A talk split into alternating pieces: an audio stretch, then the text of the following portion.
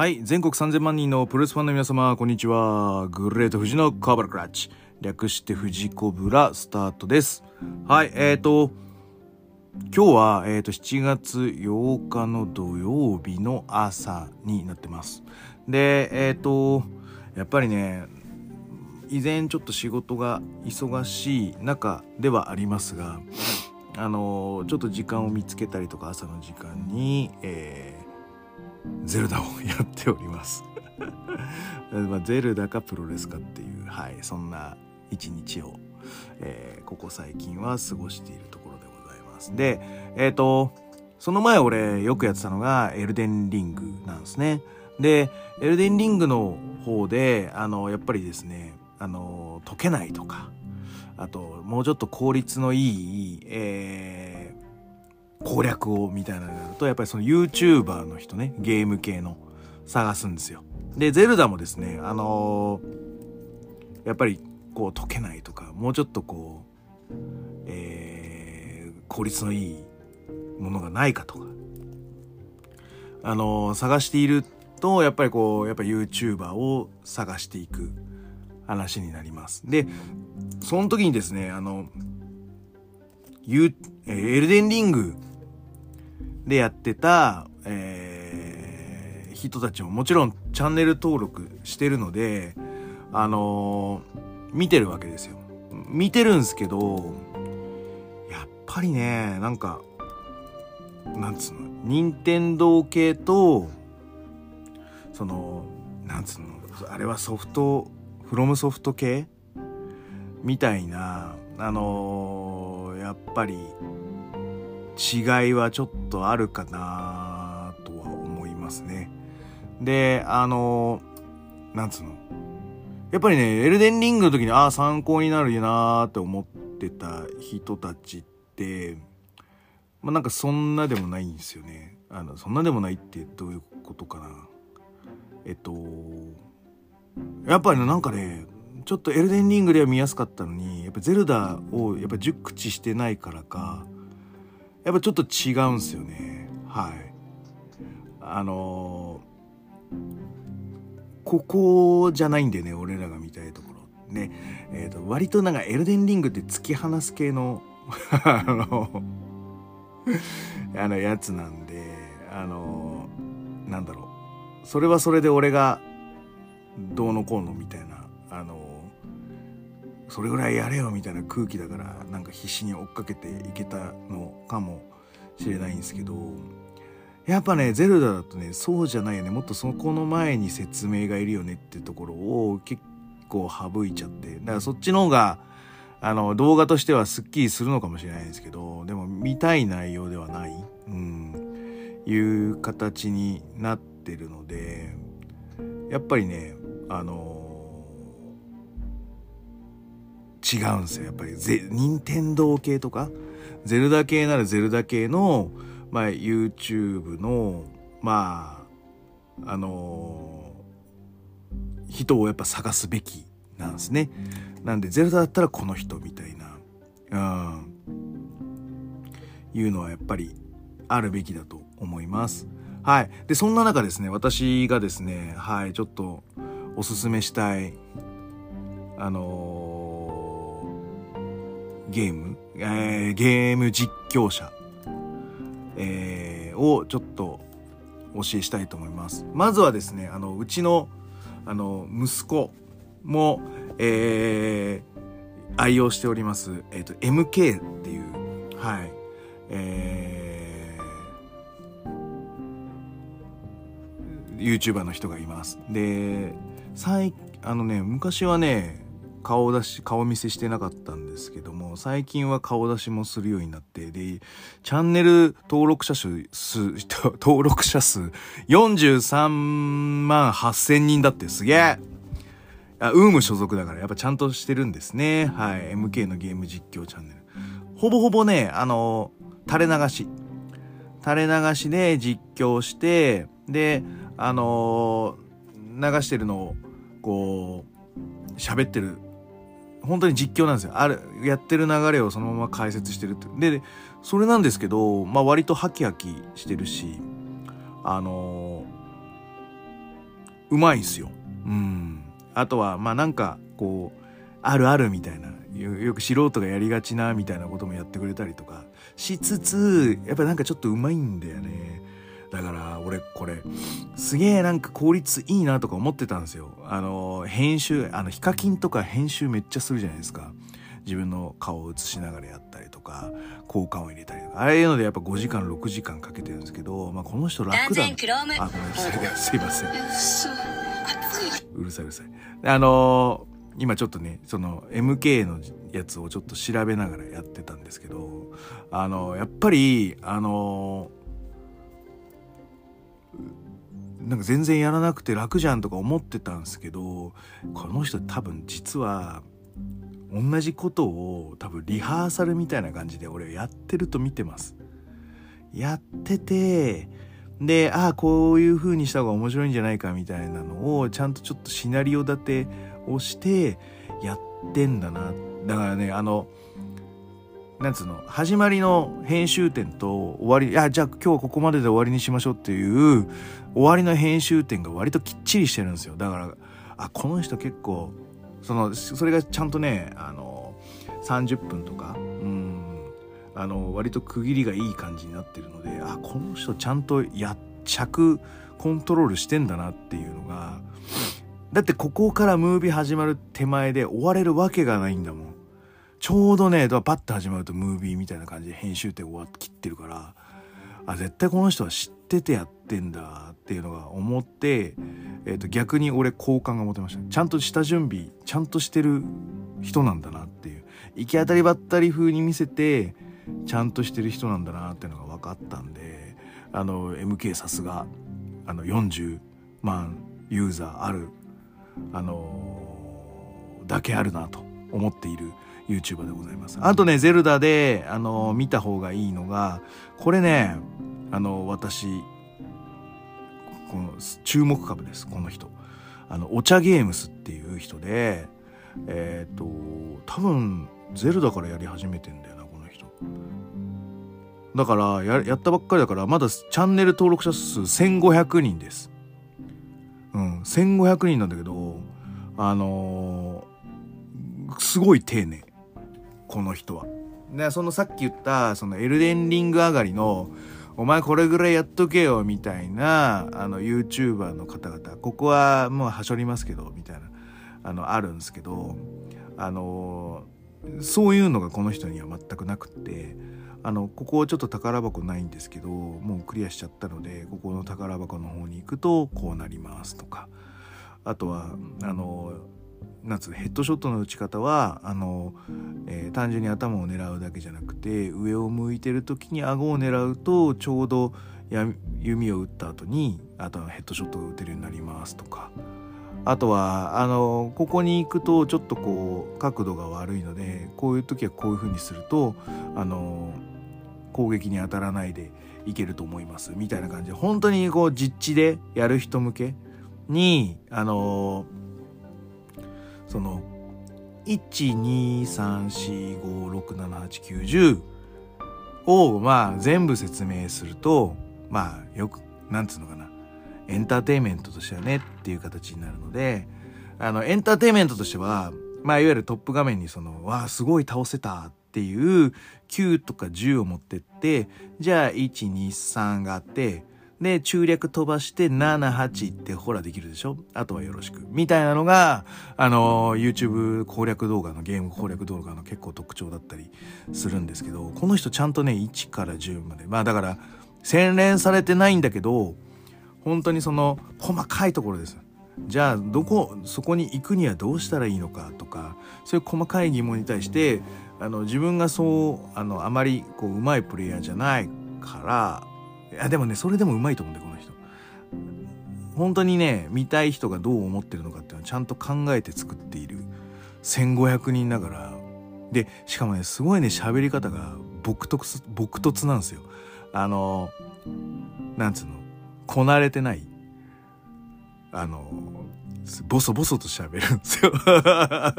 それがねあの逆にいいです。あの嘘がない人みたいな感じがして。はい。割と好きですねお茶ゲームスあの、ゼルダ攻略するんだったら、この人の動画がやっぱり一番、今は見やすいと僕は思ってます。なんていう感じで、はい、あのー、全くゲームを知らない人には 全く関係ない話をさせていただきました。はい。えーと、じゃあ今日はこんなテーマでいってみたいと思います。はい、えー、この番組は健康プロレス所属、グレート富士がプロレスやってる体の斜めからの視点で見てしまうプロレスの試合の感想や、なぜ、何？と湧き起こってしまう疑問の数々に対して妄想の仮説を立てたり、妄想の検証を勝手に探し出してしまう困ったポッドキャストです。えー、そんな今日のコーナーは、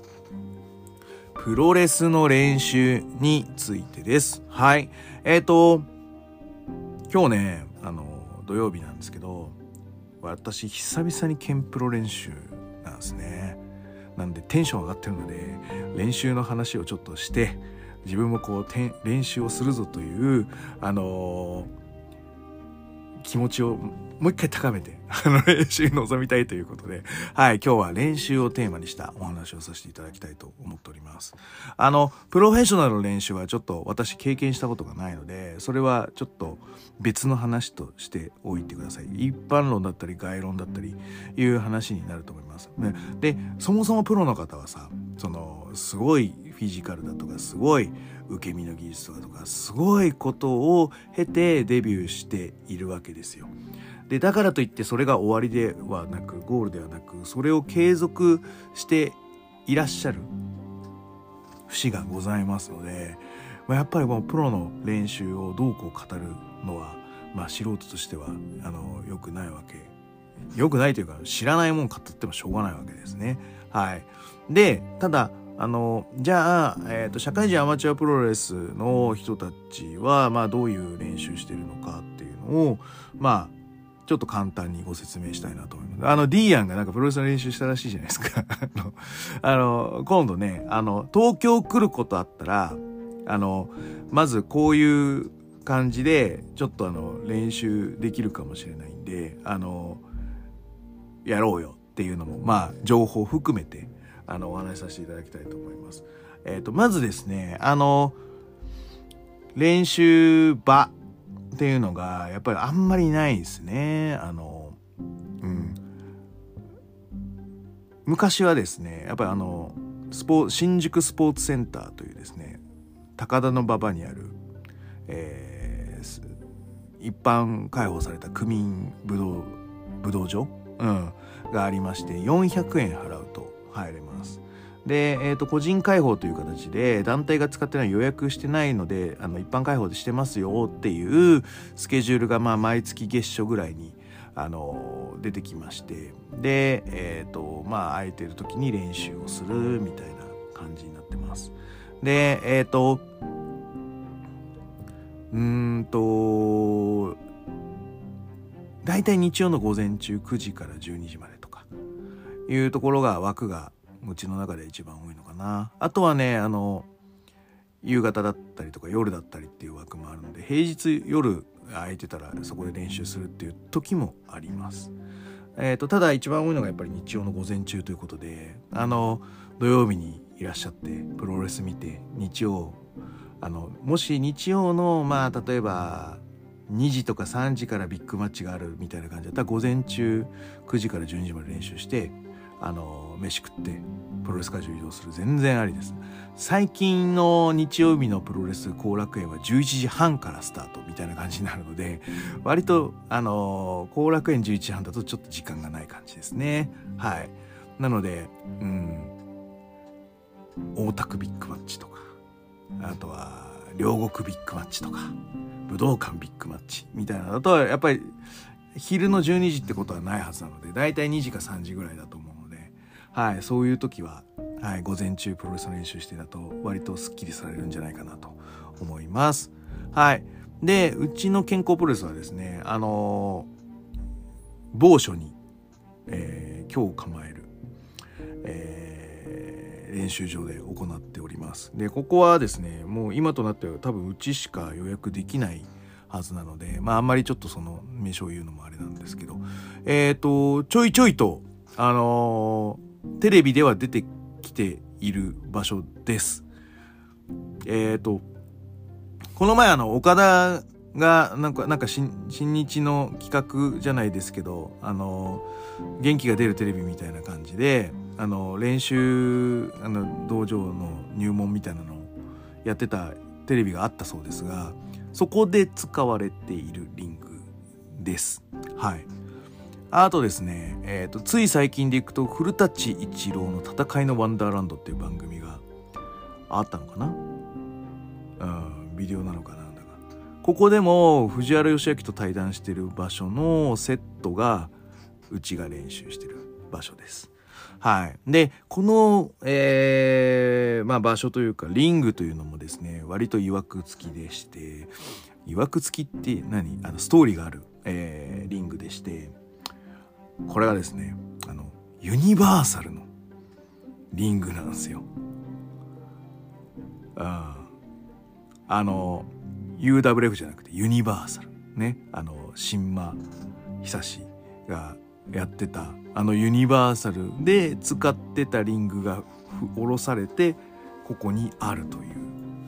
うそのリングを健康プロレスが練習で使っているという はいえっ、ー、と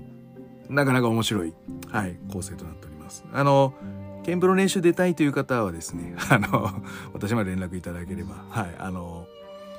練習日にぶっ込んで行かせていただきたいと思います。で、私ちょっとまた年末ぐらいまで行ってたんですけど、やっぱコロナをひどくなってとかいうので、まあちょっとそういう事情とか、あとはまあもろもろ私があの常々あのポッドキャストで言ってます最低限の、まあ、マナーみたいなもののバーにちょっと引っかかってきてるので それまでいけなかったんですがまあようやく、まあ、5類になって、まあ、バー的なものもさちょっとだけ下げてあとは、うん、メンバーとしてもはいあのいけるメンツだったと思うのであの私の方はやっといけると。いつも予定だけは開けてて。でもメンツ的に無理とか。いやいろいろな条件で無理だったりしてたんですけどはいあのようやくいけるわはいあとはですね、あの、新宿の某所にですね、あの、ちょっと借りれるスタジオみたいな、マット系ですけどね、借りれるところがありまして、最近は若い子たちはそっちで練習したりしてる部分はあります。で、えっ、ー、と、まあ、だからその練習場所は、あとはね、あの、えー、花鳥風月。ここが、まあ、ボッキーコングジュニアが今、えーと、一応いろいろと切り盛りしてるところなので本当に空いてる日だと、まあ、そこで練習させてもらったりする、あのー、時がありますね。まあ大体そういうそのぐらいがあの関東のプロレス会場アマチュアプロレス関連の練習場所だったりしています。であの僕の練習の持論なんですけどやっぱりあの本を見ていろいろ勉強する中であの練習は完璧にならず練習は永遠になるだけだっていう言葉が僕は一番刺さってます。これはねあのバスケのあのコーチの人の言葉なんですね。で僕バスケ中学の時やってたのであの言ってる意味がめちゃめちゃ分かります。例えばドリブル一つにとってもシュート一つにとってもあの練習っていうのはやっぱりあるんですけどやっぱり入ったり入らなかったりするじゃないですか。ドリブルもドリブルもまあ相手あってのことだったらカオスになるんですけど単純にカットインく時でも3回ついてドリブル打ってあの走りながらシュート打つみたいなのもできてる時とできてない時があったりするわけですよ。でこれがなぜかなっていうのを、まあ、いわゆる中学ながらに一応感じていたりするわけです。ちゃんと練習できてればフリースローも全部入っておかしくないはずじゃないですか。でも入る時もあって入らない時もある。じゃあそれはフォームが悪いのかな？何が悪いのかな？っていうのをまあ見ながら練習するわけじゃないですか。で言ってるのは練習をしたからといってまあ、ぶっちゃけ何も得ることがない、うん、っていう事実がやっぱりベテランになればなるほど突き刺さるわけですよ。うん、分かんない人は新しいことを覚えるとか練習っていうのはそれだけで重要なんですね。理解してとかあの振り幅全部分かってる人はあの練習するだけじゃダメなんですよ。そのさっき言ったシュートが入ってる時と入ってない時は何が違うから入ってなくて何をどうすれば100%入るのかっていうところまで理解していないと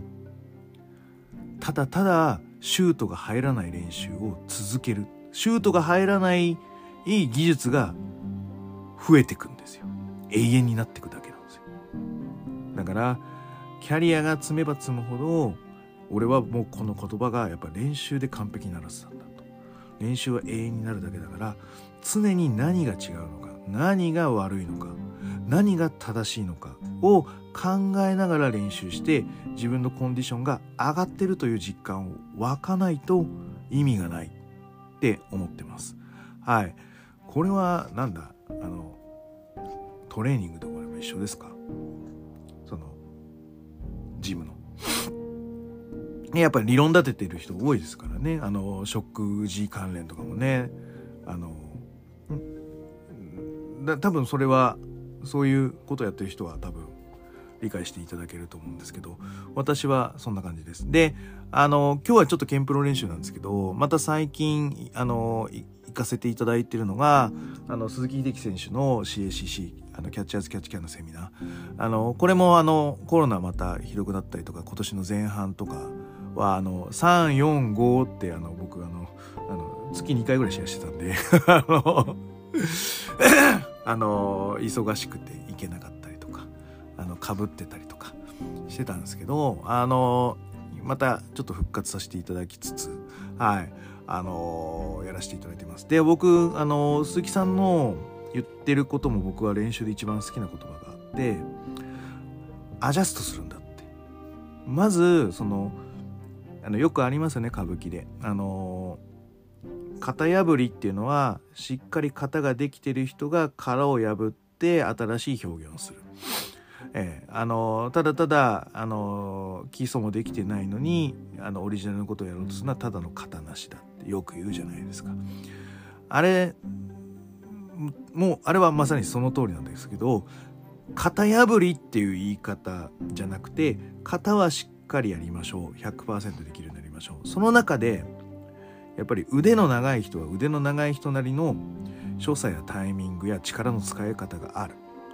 で、えーと、結局はコントロールするというものにおいて最適を最適にアジャストしていかないといけないんだと。ね。だから本質はとらまえてる流れの中でこっちの方があの俺は動きが早いとかこっちの方が俺はこのしっくりくるっていうのはあのこうちょっとアジャストで探していかなきゃいけないですずらしながら。自分のこのツボみたいなもの。っていうのはよく言われるので僕はそのそうなんですよ。型はしっかりその後アジャストっていうのはすごくあの参考にさせてもらってます。はい。うん。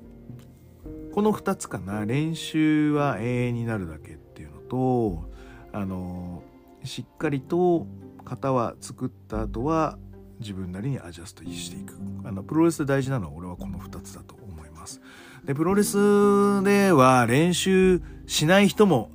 いらっしゃるのかなプロの中では。そういう話を聞く人もいますね。うん。でアメリカの、えー、プロレスラーだとよく、聞くのはあの受け身というあの田尻もよく言ってるしあのアメリカンレスラーとかも翻訳も結構言ってるんですけど受け身っていうのは消耗品だよと。後ろ受け身取るたびに頭へのダメージとか腰へのダメージは蓄積されてくるからちゃんとそれはお金をもらっている商売であればあのバンプのしどころっていうのは自分で決めないとダメだよと。下手にサービスしてったら自分の、まあ、いわゆる工数に見合わない。まあいわゆる赤字プロレスになるとかっていうのはあのプロの人は言ったりしてますよね。はい、でアマチュアどうかっていうとアマチュアは割と受け身取った方がいい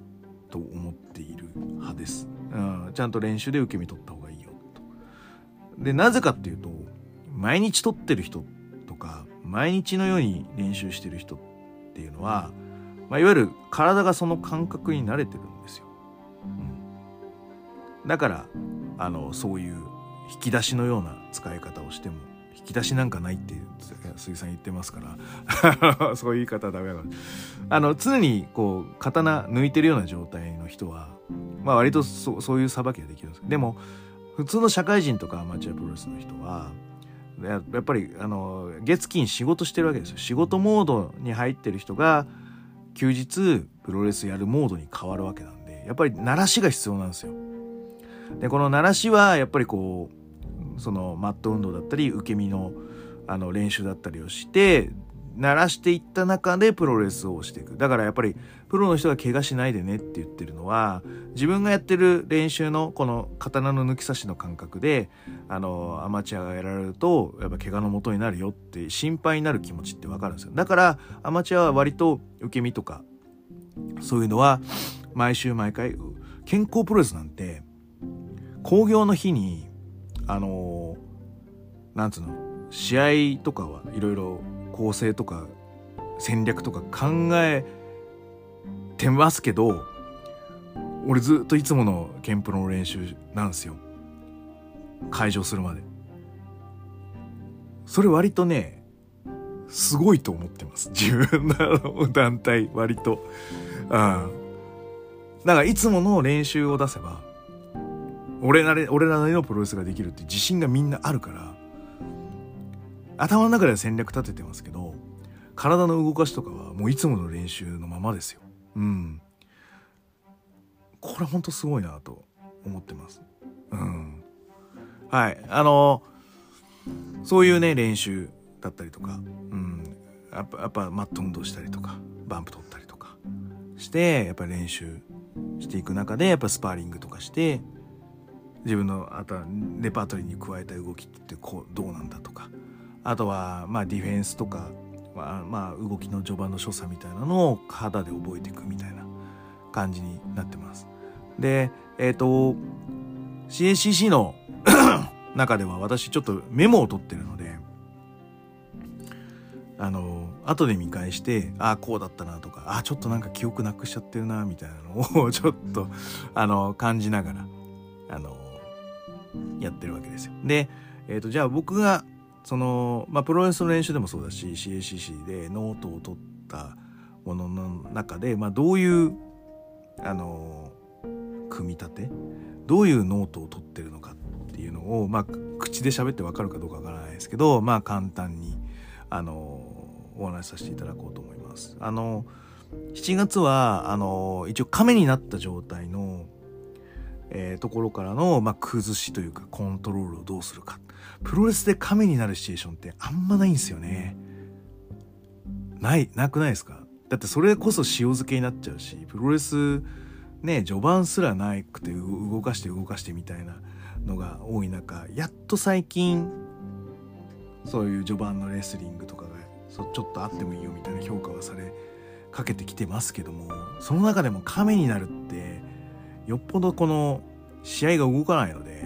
やりたがらない。みんなやらないはず。なんですよね。なので非常に使いどころは限られてくるんですけどまあでもこういうのを持っとかないと。っていうところ。です。で僕自身序盤のグラウンドって結構あの即興というかひらめきで動いちゃうんですよね。でこれどう、どうしてそうかっていうと、あの、ファイプロです。あの、ファイプロで、あの、自分、あの、あんま気にしてなくても、なんか足の方で A 連打してれば、アキレス腱固めとかさ、あの、Y ボタンやってると打撃、連打してると、まあ、自動的に打撃が入ったりとか、あるじゃないですか。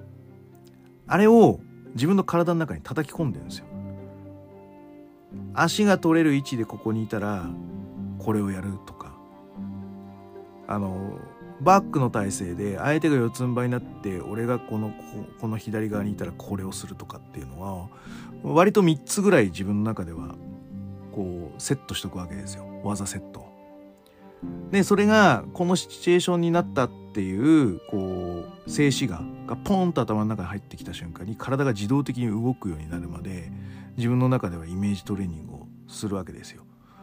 でそれがその序盤のあの展開の中でちょっと自動カウンターみたいな感じで動いちゃう。だから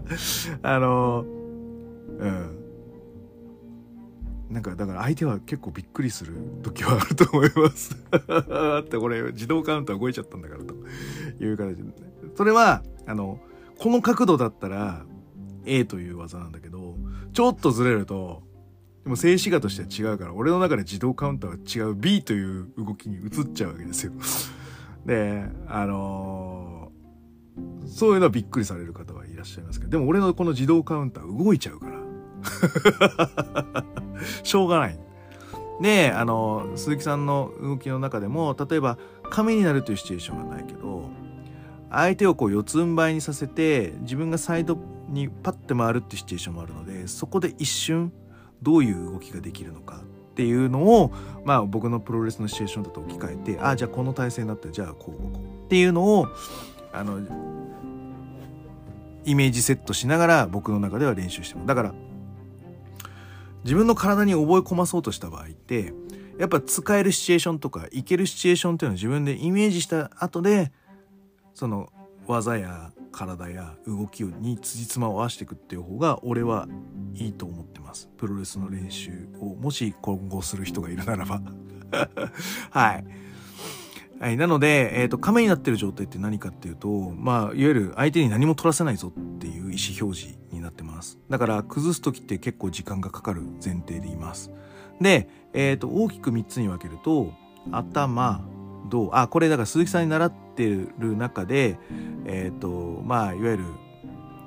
10時半から始まって12時に終わって、まあ、いわゆる11時半ぐらいに言われたものとか、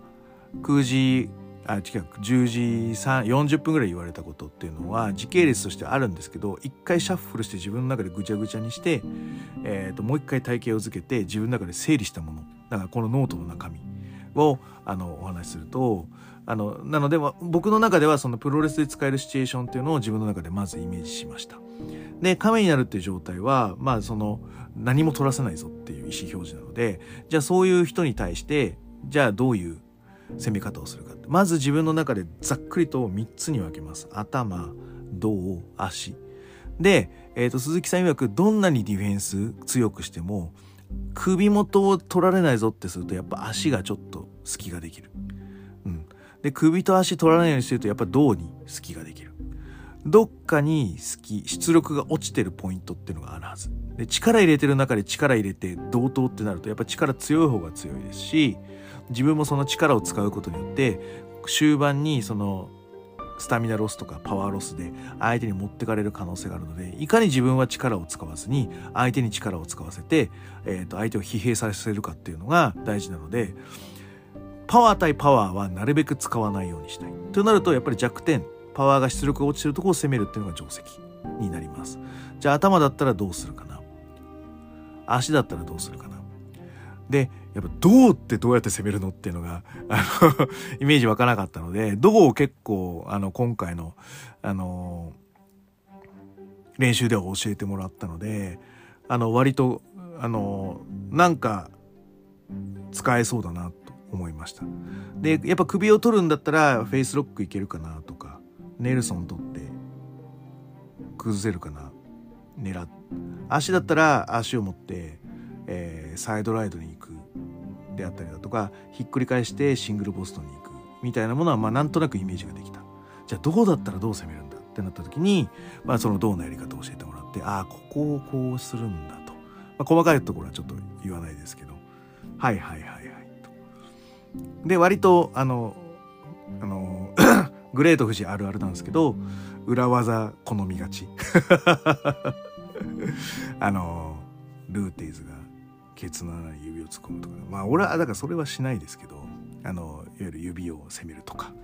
あとはあのこの痛いツボをつくとか。そういうの大好きなんで、はい、今回の胴攻めでもですねちょっと痛いツボを教わりましたので多分やります好みの、はい、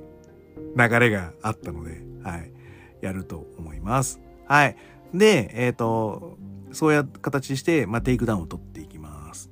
うん。でこのテイクダウンを取る時にも相手の力が強い場合だといわゆる思った通りにならない方になるその時にどうするかとかそうならないためには最初にここをこうロックしとかなきゃいけないでなっちゃったらしょうがないからじゃあ次にどどうやって動く？とか。結構こういう現実面のお話もしてもらえるので鈴木茂樹さんの CSCC セミナーは俺はやってる体の人は必ず一回は行くべきだと思うけどね。はい。えっ、ー、とであのあとはねちょっとキーロックの嫌なキーロックを教わったりとか。はい。嫌なキーロックってなんだ？あの僕の技技結構痛いって評判悪いので、はい、あのまた評判の悪い、はい、その流れの中で仕掛けるキーロックみたいなのはちょっといただいたので、はい、嫌がらせしたいと思ってます。はい。で、どうしても足のディフェンスが強い人向けにはこうしようとか、ね。あの、やっぱそういう、こう、シチュエーションシチュエーションであったりとか、うん、するので。で、私、あの、やっぱ、なんつうのかな、バナナスプレッドの体勢が、やっぱりすごく得意です。やっぱ足が長いから。自分で言うのもなんだけど、手足長いんで、グレープファインで足絡めて、動いていくっていうのが好きなので、今回のこの亀からの、あの崩しの中でも、グレープファインにグレープワインっていうか、はい、あのバナナスプレッドに行ける体制があったのでそこははいあの多分頻繁頻発する？流れになってくるかな今後。っていう感じになりますね。はい。でそっからねコブラクラッチに実は行けるんですよ私。何個かルートを持ってまして。はい。なのでバナナスプレッド狙い。うん。あると思います。あとはちょっとあのこの日あの鈴木さんも言ってたんですけどダニー・ホッチさんがこうやってたよっていうのを教わって。あのフラッシュバックしましたね。僕2014年にあの UWF スネークピットジャパンのダニー・ホッチさんのセミナーに行った時にあのダニー・ホッチさんに「お前ちょっと寝てみろ」って。あのだ実験台させられたんですよ。本当はさあのなんかもっとさちゃんとその UWF スネークフィット練習生とかも見てたからそういうやつがやりゃいいんだけどあのダニーホーチさんがね「お前ちょっと来いよ」っつって「お前なんかちょっと大きいから」でこういう大きい人でもなんだろうテクニックを使えばコントロールできるんだよ。で俺上に乗るからお前ちょっとなんか好きに動いてみろ。って言われたんですよ。ででですよ。これ俺俺が言う言って信用ならないっていう人いたら申し訳ないんだけどでも俺そういうのって本当にやりたがるのよ。やりたがるの。実際動くよとかやってみたいたちなんだけどえっ、ー、とね俺がうつ伏せになった状態にダニホチが上に乗っかった。下半身が麻痺したみたいに何にも動かないの。何の力も入れない。のいやいわゆる力を入れて抵抗したけど動けませんでしたじゃなくてまず力自体があの全身麻痺になっちゃった人みたいに力が一切下半身に入らない。あ魔法だって思ったね。だってやってる程度俺が思うんだから間違いなくダニー・ホッチは魔法使いですよ。であのじゃあコツはってコツも教えてくれたんですでコツは何だっていうと膝裏だから鈴木さんも今度同じ言ってた膝裏いわゆるえっ、ー、とうつ伏せでコントロールする時はお尻側に乗っかっていろいろあの上から重心で潰したいって言うんだけどそうなるとやっぱりお尻とか足とかが可動動くんであの逃げやすいと。となるとやっぱ抑えるべきっていうのはうつ伏せになった時に立ち上がらせないようにするためにはやっぱ膝を殺す必要がある。で一番その膝の可動域のあたりに自分の膝の内側をつけるでえっ、ー、と足首自分の足首頭の方これを相手の内側に巻き取って片足ずつで、まあ、半グレープパインのように巻きつけをしてでハの字のようにギュッと。こっからは多分なんか可動域とか体の天性のものとかが気にしてるんだと思うけどそこでグッと締めるんだってやるとだから俺自身の体がだからハの字のように強制的になるわけですよ。うつ伏せの状態。そうすると体が麻痺したかのようにツボを押され押され押されたかのように何にも動けなくなった。あこれはすげえと思って。ああ。だ俺はそこまで行きたいなと思ってこうやるんだけどこれ結構力使うよ。すごいなと思いました。はい。まああとはだからねポジショニングだったりとか。はい。うんいろいろと教わりましたよという話です。あの鈴木さんが最後動画でやったやつアンクルホールドに取っていくやつ。あれもこういうシチュエーションだったらいけるとか。いうのはちょっと教わってるのでどっかで試していきたいなと思っております。はい。えーとそんな感じであの自分が習ったことは俺はノートに取るべきだと思うので練習場にはノートとペンとか持ってきた方がいいなと。俺はまああとはだからスマホで俺最近メモ魔なんでスマホで自分のやってることを書く。でえっ、ー、とですねダイソーかなダイソーでは800円ぐらいであのえっ、ー、とフィギュアのなんか着せ替え人形のようなあのあるじゃん。デッサン用のやつ。そうだそうだ。デッサン用の人形が売ってます。あれ割とそのプロレスの手首をここに置くとかイメージできなかったらあの2体買ってでそこでこういう感じですよっていうのを組み上げて写メ撮っとくとあこのこのシチュエーションとか